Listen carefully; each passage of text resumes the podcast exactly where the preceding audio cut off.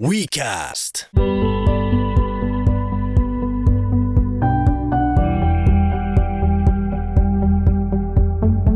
Tervetuloa Sör Toivosen Kaistavahtiin. Kaistavahti on tutusti kanava, joka puree tiukalla hampaalla kiinni autosi takapuskuriin ja ravistelee sieltä pois kaiken ylimääräisen. Viime kerralla puhuttiin Maas Globalin toimitusjohtaja Sampo Hietasen kanssa tulevaisuuden liikenteestä Maasin näkökulmasta, eli Mobility as a Service. Tällä kertaa studiossa istuu kanssani hieman eri vinkkelistä asiaa katsova kaveri vai onko sittenkään kulmanin erilainen? Matias Henkola, tervetuloa Kaistavahtiin. Kiitos. Kerro Matias heti ensi alkuun meille, millä sä saavuit tänään tänne paikalle? Tulin tänään kuule mun vaimon autolla, minkä mä sain lainaksi. Oho, se oli reilua. Miksi et sä tullut omalla autolla? Mulla ei ole omaa autoa. No niin, siinä on varsinainen automies. Sun historia autojen parissa alkaa jostain junnuvuosilta. Sä oot ajanut rallia, nuorena poikana? Mitä muuta sä oot touhunut autojen kanssa vuosia sitten? Mun autosuhde se alkoi, muistaakseni se Fiat 103 Jakarin pelloilla suurin piirtein vuonna 85 ja siitä sitten se on erilaisissa muodoissa kehittynyt eteenpäin. Ja ehkä tosiaankin se, että siellä on tätä kilpautoilu, mikä sitten on ollut iso osa mun elämää ja sitten 2007 siitä tuli sitten ammatti sillä tavalla, että mä perustin autoleasing-yhtiön ja, ja mä tein kymmenen vuotta mä tein tai vähän vajaa kymmenen vuotta mä olin siinä sitten toimarina ja vedin sitä juttua. Autoleasing on perinteisesti Suomessa ollut tällaisten niin kuin vähän isompien tahojen isompien firmojen juttu. Te lähdette aika pienestä kuitenkin silloin aikanaan liikenteeseen ja nyt sekto automotive on kasvanut ihan kohtuullisen merkittäväksi tekijäksi vuosien varrella. Joo, se autoleasing on ehkä vähän mun mielestä jopa niin kuin harhaanjohtava sana. Että mä oon niin kuin ehkä jopa sitä mieltä, että se on vähän sama juttu, että jos puhutaan autoleasingista, kuin että mennään ravintolaan ja sitten kysytään, että millä uunilla tämä on tehty tämä mun ruoka. Että, että eihän sillä ole väliä vaan, vaan enemmänkin se on autoleasing yleensä, mitä siitä on haettu, on helppoutta, on ulkoistuspalvelu, niin joku tietää enemmän siitä asiasta ja sä luotat siihen, että se hoitaa sen. Okei. Mulla on julkisuuden kautta ja, ja muualta tullut semmoinen käsitys sektosta, että olette aika väkevästi sähköiseen autoiluun, sähköiseen liikkumiseen, ympäristöystävälliseen autoiluun panostava firma ja tuotte sitä aika voimakkaasti teidän markkinoinnissa Joo. esiin. Mistä tämä ajatus tähän on oikein kummunnut alun perin. Se oli aika hauska juttu, koska se itse asiassa tuli siitä, että Valmet Automotive aikoinaan, ennen kuin ne pääsi tekemään Mersuja, ne teki Think Cityä.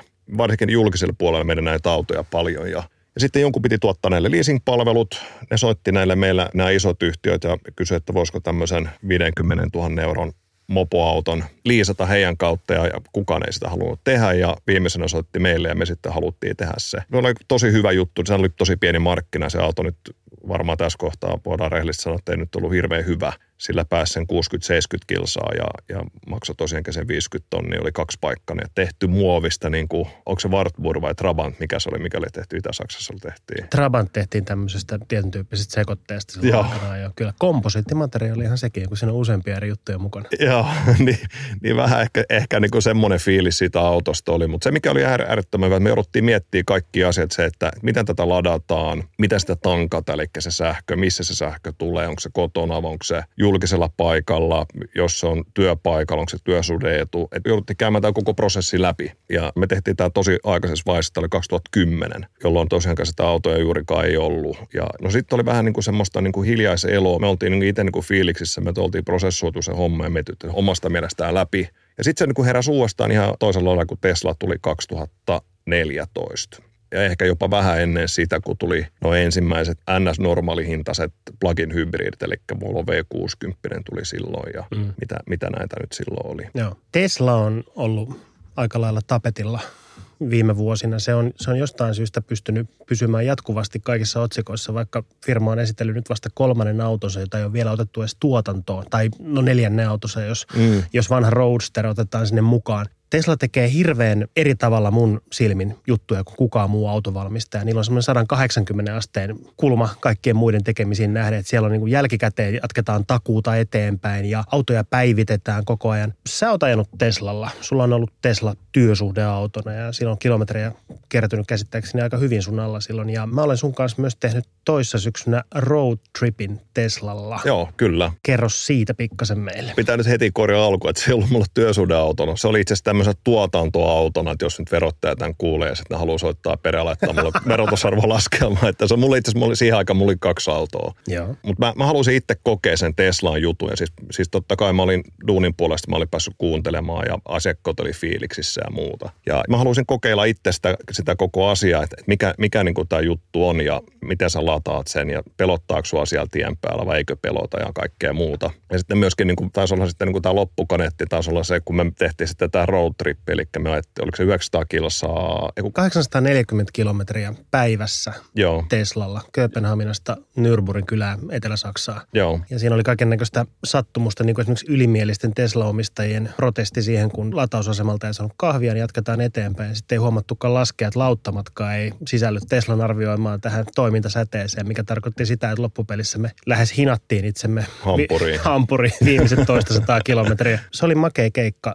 Tesla on automerkki, joka on Suomessa viimein nyt omalla organisaatiollaan. Sitä aikaisemmin tuo, toi maahan toinen yritys, joka toi tavallaan niin kuin harmaatuontina sitä autoa, mutta kuitenkin, kuitenkin kauppasi uusia Tesloja mm. asiakkaille. Nyt sillä on oma organisaatio. Teslan tapa toimia on siinäkin mielessä hyvin erilainen kuin kenenkään muun. Siellähän ei ole jälleenmyyjä, siellä on ainoastaan showroom ja autohan tilataan nettikaupasta. Joo, ja siis mun mielestä se on tosi kätevä juttu. Että jos miettii niin kuin autokaupan rakenteita ja muita, niin mun mielestä se on hyvin looginen sitten taas se, että, että kun sanotaan, että Tesla tekee asiat ihan eri tavalla kuin kaikki muut. Paitsi pitää muistaa, että nämä muut yhtiöt, ne on yleisesti noin 50 vuotta, 60 vuotta, 100 vuotta vanhoja yhtiöitä. Siellä on siellä sitten taas heillä on omat perinteet, mitkä ehkä vähän painaa, että mitä sitä hommaa on pakko tehdä. Ja sitten taas jos miettii niin kuin muita yhtiöt, mitkä on 10 vuotta vanhoja ja sitten niiden jakeluketju, niiden tapaa kuunnella asiakasta, kohdata asiakasta, niin itse asiassa Tesla menee aika lailla siihen samaan muottiin se on autoalalla, se on erilainen toimija, mutta, mutta yleisesti ottaen niin mun mielestä se, se toimii hyvin loogisesti. Joo, se on totta totta. Sä uskot Matias liikenteen sähköstymiseen.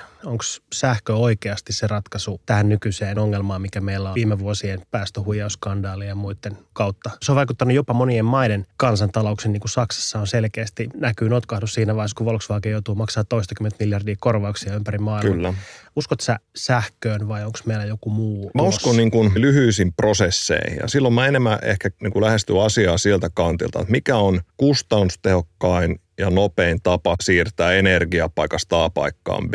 Et mä, niin sit mä vertaan, että onko se kustannustehokkaampaa tehdä niin kuin kaivaa sieltä maasta, pumpata se ylös, sitten siirtää se laivoilla vaikka tuohon Kilpilahden ja sitten sitä tehdään tämmöistä nestettä, mikä pannaan tankkiin ja sitten siellä on pikkurähdyksiä ja sitten se muuttuu energiaksi vai olisiko sitten se kustannustehokkaampaa ja helpompaa, kunhan vaan infra kehittyy ja tekniikka kehittyy. Että me voidaan vaikka imasta se tuosta auringosta tai sitten muuta joku vaikka luonnonkaasu tai joku muu tämmöinen ympäristöystävällinen tapa tuottaa sitä sähköä ja sitten viedään se sinne autoon. Ja mä uskon, että se prosessin kustannustehokkuus, se on se syy, miksi sähköautot tulee olemaan se voittaja lopussa. Okei, okay, joo. Siinä on huomattavasti lyhyempi ketju tavallaan siitä energiantuotanton alkutasolta siihen, että se on oikeasti siellä auton pyörissä – Kyllä. Se energia, ja se on aika olennainen juttu tuossa. Joo, ja nythän sitä kritisoidaan paljon sitä, että, että onko se oikeasti puhdasta sähköä ja jos se on hiilivoimalla tuotettu tai ei. Mun mielestä se on ihan looginen taas se, että aurinkopaneelit pitää olla, se koko aurinkopaneeliverkosto pitää olla kunnossa. Siellä pitää olla akustot, mitkä säilyttää sitä, koska myöskin siellä on ongelma se, että jos me kaikki siirryttäisiin nyt ajamaan sähköautoilla, niin meidän nykyinen infra ei se ole siihen valmis. Mutta sitten toisaalta se, että kun sä katsot meidän infraa ja ne on tehty kestämään näitä kulutuspiikkeille, kun on vaikka tosi kylmää ja kaikki laittaa sitten lauantaina sen saunan päälle ja muuten. Paistaa samaan aikaan joulukinkkua vielä. No kaikki nämä perinteiset, niin että paljon se maksaa ja paljon se on maksanut tehdä tämä juttu ja sitten paljon se maksaisi, jos kaikki vielä niin kuin tulisi nämä sähköautot päälle. Mm niin ei se vaan niin kuin toimi. Ja sen takia niin kuin pitää saada paikallistuotettua energiaa ja millä sitten ajetaan. Joo. Puhutaan hei vähän sun toisesta touhusta. Ammatin puolesta oot puhunut tähän saakka, mutta miten sitten kilvan ajo? Sä ajoit rallia pitkään, mutta rallitouhut päättyi vuosia sitten ulosajoon, joka oli vähän tämmöinen ilmeisesti rajumpi Joo, sulle. kyllä. 2006 mä lopetin mun ralliuran tuolla No itse asiassa mä ajoin vielä yhden rallin, mä ajoin sen jälkeen, no ihan rehellisiä olla, niin mä ajoin kyllä itse asiassa yhden rallin nyt tässä kuukauskin sitten, että et, et kyllä melkein kymmenen vuoden paussin jälkeen, mutta joo, mulla oli paha ulosajo ja tämä rallin raakuus silloin kostautui ja mun meni selkä meni semmoisen kuntoon, että mä pystyn silloin enää hyppimään nypystä ja tietysti se, että jos pitää hidastaa nypyssä aina sen verran, että auto ei kevennä, niin se vähän hidastaa liikasta touhua. Se ei välttämättä ainakaan johda palkintopallille. Mutta sä oot siirtynyt nyt sitten asfaltin puolelle, eli rata-ajon pariin. Joo, mä oon siis kestävyysajoja ja ne on 4 tuntia 24 tuntia. Sitten siellä on kolme semmoista elementtiä, mistä mä tykkään tosi paljon. Eli totta kai siellä on se autoilu. Sitten toinen on, mikä on mulle tärkeä se kestävyysurheilu. Mä oon tykännyt fillaroinnista ja hiihdosta ja kaikesta muusta tämmöistä jutusta, missä niin venytetään sitä suoritusta pitkään. Ja sitten kolmanneksi juttu on se, että se tiimi. Eli tiimityöskentely. Siellä on kahdesta neljään kuskiin on autossa samaan aikaan ja se on hyvin tärkeää, että se koko dynamiikka toimii. Mä olen löytänyt tästä niin kuin itselleni tämmöisen sweet spotin, että mä pääsen tekemään kaikki näitä juttuja, mistä, mistä mä saan itse kiksit ja viihtynyt tosi hyvin nyt 2014 vuodesta. Joo, sä et, sä et saksalaisen Valkenhorst Motorsportin tiimissä tällä hetkellä Bemarin M6 GT3, joka on GT3-luokan täysverinen tehdaskilpuri se toimii bensalla. Miten tämä, mites tämä sotii tätä sun sähköautoilu, vihreä autoilu, jakamistalous, fanitusta, mitä, mistä sun tunnetaan? Miten se sotii sitä vastaan? No sehän sotii ihan täysin ja mä, mä oon itsekin miettinyt, että, että, että ja niin kuin vähän naureskella, että miten mä pystyn niin kuin elämään itteni täältä kannalta. Mutta sitten toisaalta mä oon miettinyt sen ehkä siltä kantilta, että mitä jos mä ehkä pystyisin muuttamasta asiaa sieltä sisältä päin. Että kuitenkin mä siellä liikun tehtaiden ihmisten kanssa ja muita ja siellä sitten niitä koitan aivopestä näillä mun vihreillä ajatuksilla, niin ehkä sitten se ottaa tulta alle. Mutta joo, onhan se totta. Siellä on 0,7 kilometriä litralla päästään tuolla kilpurilla, että ei mitään taloudellista ajoa kylläkään ole. Että. Ei, mutta toisaalta sitten taas kun mennään realiteetteihin, niin se on aika pieni osa kokonaispotissa. Joo, on. Kilvana jokin. Joo, et nythän me katsottiin esimerkiksi Le Mansissa, niin siellä on, siellä on hybridejä ollut. Mm. Eli Toyota taisi jopa koittaa viimeisen kerroksen ja viime vuonna pelkästään sähköllä. Se ei sitten ihan mennyt putkeen, mutta... No siinä oli vissiin pari muutakin muuttujaa ja semmoinen niin epäonen kantamoinen ehkä, minkä takia sitten Porsche vei sen, Joo. vei sen keikan. Joo, mutta kyllä mä itse näen niin, että et, et se olisi tosi hienoa päästä olla mukana sitten vielä se, että GT3-luokan kilpurit, että ne olisi hybridejä. Mulla on tosi vaikea hahmottaa, että miten nämä kaksi maailmaa, vähän niin kuin sä itse totesit, että miten mä pystyn olemaan näissä kaksi. Elämä itse kanssa enää. Niin, ja, ja jotenkin, jotenkin huomaa nyt varsinkin, kun hypätään niin kuin aiheesta toiseen, että tässä on hyvin selkeä semmoinen raja, että intohimo on toisaalta niin kuin tosi vahva tätä uudistuvaa energiaa kohtaan ja usko siihen on tosi kova, mutta sitten toisaalta ihan se vähän niin kuin tämmöinen Jekyll ja Hyde tyylinen tilanne. Kyllä. Formula E, eli sähköformulat on viime aikoina ollut kova juttu ja, ja tämmöinen perinteinen autovalmistaja kuin Ferrari on, on tota vuosia sitten taas siviilipuolella ollut, että ei, hei missään tapauksessa tule tekemään sähköautoja. Eilen oli uutisissa, tuli jo jonkun okay. blogin kautta tieto, että Ferrarilta on ilmoitettu, että meidän on pakko olla mukana Formula Eessä.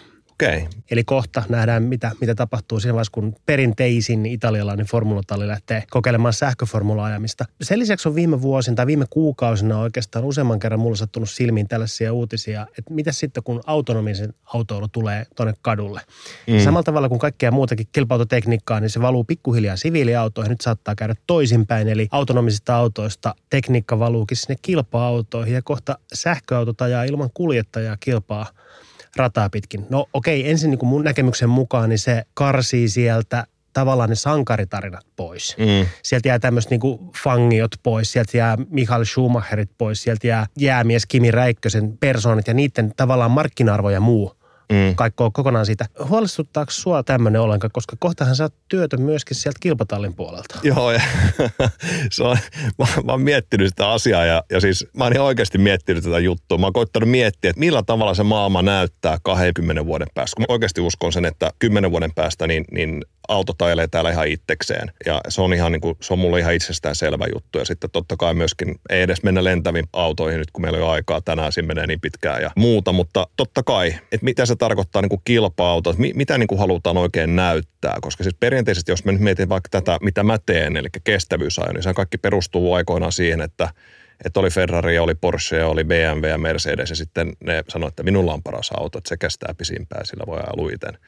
Ja sitten ne teki tämmöisiä vaikka Lemans-tyyppisiä ratkaisuja tai Mille Miglia tai muuta, tämmöisiä pitkiä pitkiä kisoja ja lopussa sitten niin kuin oli yksi auto, mikä kesti ja sitten siellä oli joku fangio, joka sitä oli ajanut. Mm. Eli sillä haluttiin todistaa niin kuin se oman tuotteen paremmuus. No sitten mennään siihen, että, että koko automaailma on menossa tuotteesta palvelubisnekseen. Niin mm. miten tämä sitten enää istuu yhteen tähän kilvanajoon? Eli siis en tiedä. Mä, mä oon itse miettinyt. Mun mielestä on tosi mielenkiintoinen kysymys. Okei, okay, mutta sua ei pelota vieläkään se, että se joudut kohta, kohta joo, pelottaa, joo, pelottaa, pelottaa tosiaankin. Koska se on tietysti se on mulle niin tärkeä asia. Se on niin kuin – tietää itse, että kuinka paljon sitä nauttii ja, ja, ja se on niin kuin sellaista manuaalista hommaa, mutta samalla mä tiedostan, että se manuaalinen työskentely, mitä siellä tehdään, niin tietokone voisi hoitaa sen paremmin. Mm. Mutta ehkä se voi sitten olla niin kuin samalla tavalla, kun sulla on vaikka Salando, joka toimittaa niitä vaatteita niin kuin pakettikaupalle, ja sitten sulla on kuitenkin sulla on räätälit ja että sieltä ehkä sieltä tulee kaksi semmoista eri nissejä. Se on totta, kyllä. Kun mä mietin, että, että voisiko tämä olla sitten niin, että ensin niin kuin vaikka nyt vaatebisneksessä sun tuli se, että ensin niin kuin tehtiin ne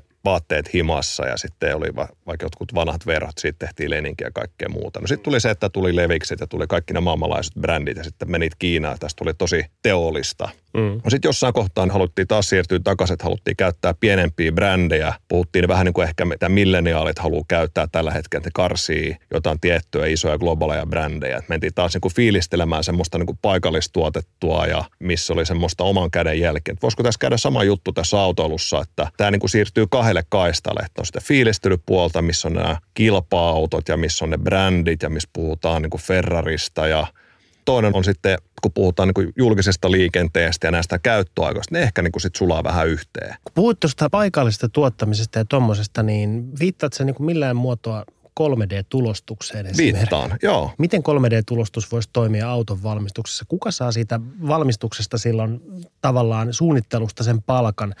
Eikö tässä ole riski, että ruvetaan tekemään piraattiautoja kotona, imuroidaan BitTorrentista vaikka esimerkiksi se 3D-koodi ja sen jälkeen tulostetaan valtion virallinen auto 2.0 GL tuohon pihalle, joka kulkee ihan, ihan maassina edestakaisin. Joo, voi tietysti olla näin ja ja muuta, mutta mun käsittääkseni 3D-tulostus ei ole vielä niin hyvin, että se, se osasi tehdä niin kuin, se osasi varmaan tehdä sen rungon, mm. mikä oli mun mielestä mielenkiintoista 3D-tulostuksesta ja niin kuin autoista on se, että Audin päästrategikko sanoi, että 2025 tuotantolinja nykyisellään ei ole enää kustannustehokkain tapa rakentaa auto. Hänkään ei sanonut 3D-tulostusta, mutta taas kun mennään siihen, että mikä on se tehokkain tapa saada se asia A-sta b niin en mä näe, että se olisi mahdotonta, että meillä olisi vaikka täällä jossain Helsingissä olisi Audin virallinen 3D-tulostuspaikka, missä se tultaa ulos. Ja totta kai sen pitää tehdä laatutsekit ja se pitää varmaan yhdistää jollain tavalla. Mutta se runko tehtäisiin täällä ja ne osat tulostettaisiin täällä. Ja periaatteessa se, mikä niin täällä liikkuu, on sitten ehkä tämmöistä niin kuin just komposiittimateriaalia tyyliin mm. Trabanttiin, mitä sitten tulostetaan sieltä ulos. Vahvaa luottamus kyllä miehellä tuossa mielessä tulevaisuuteen. Ei voi muuta kuin hattuun nostaa, niin kuin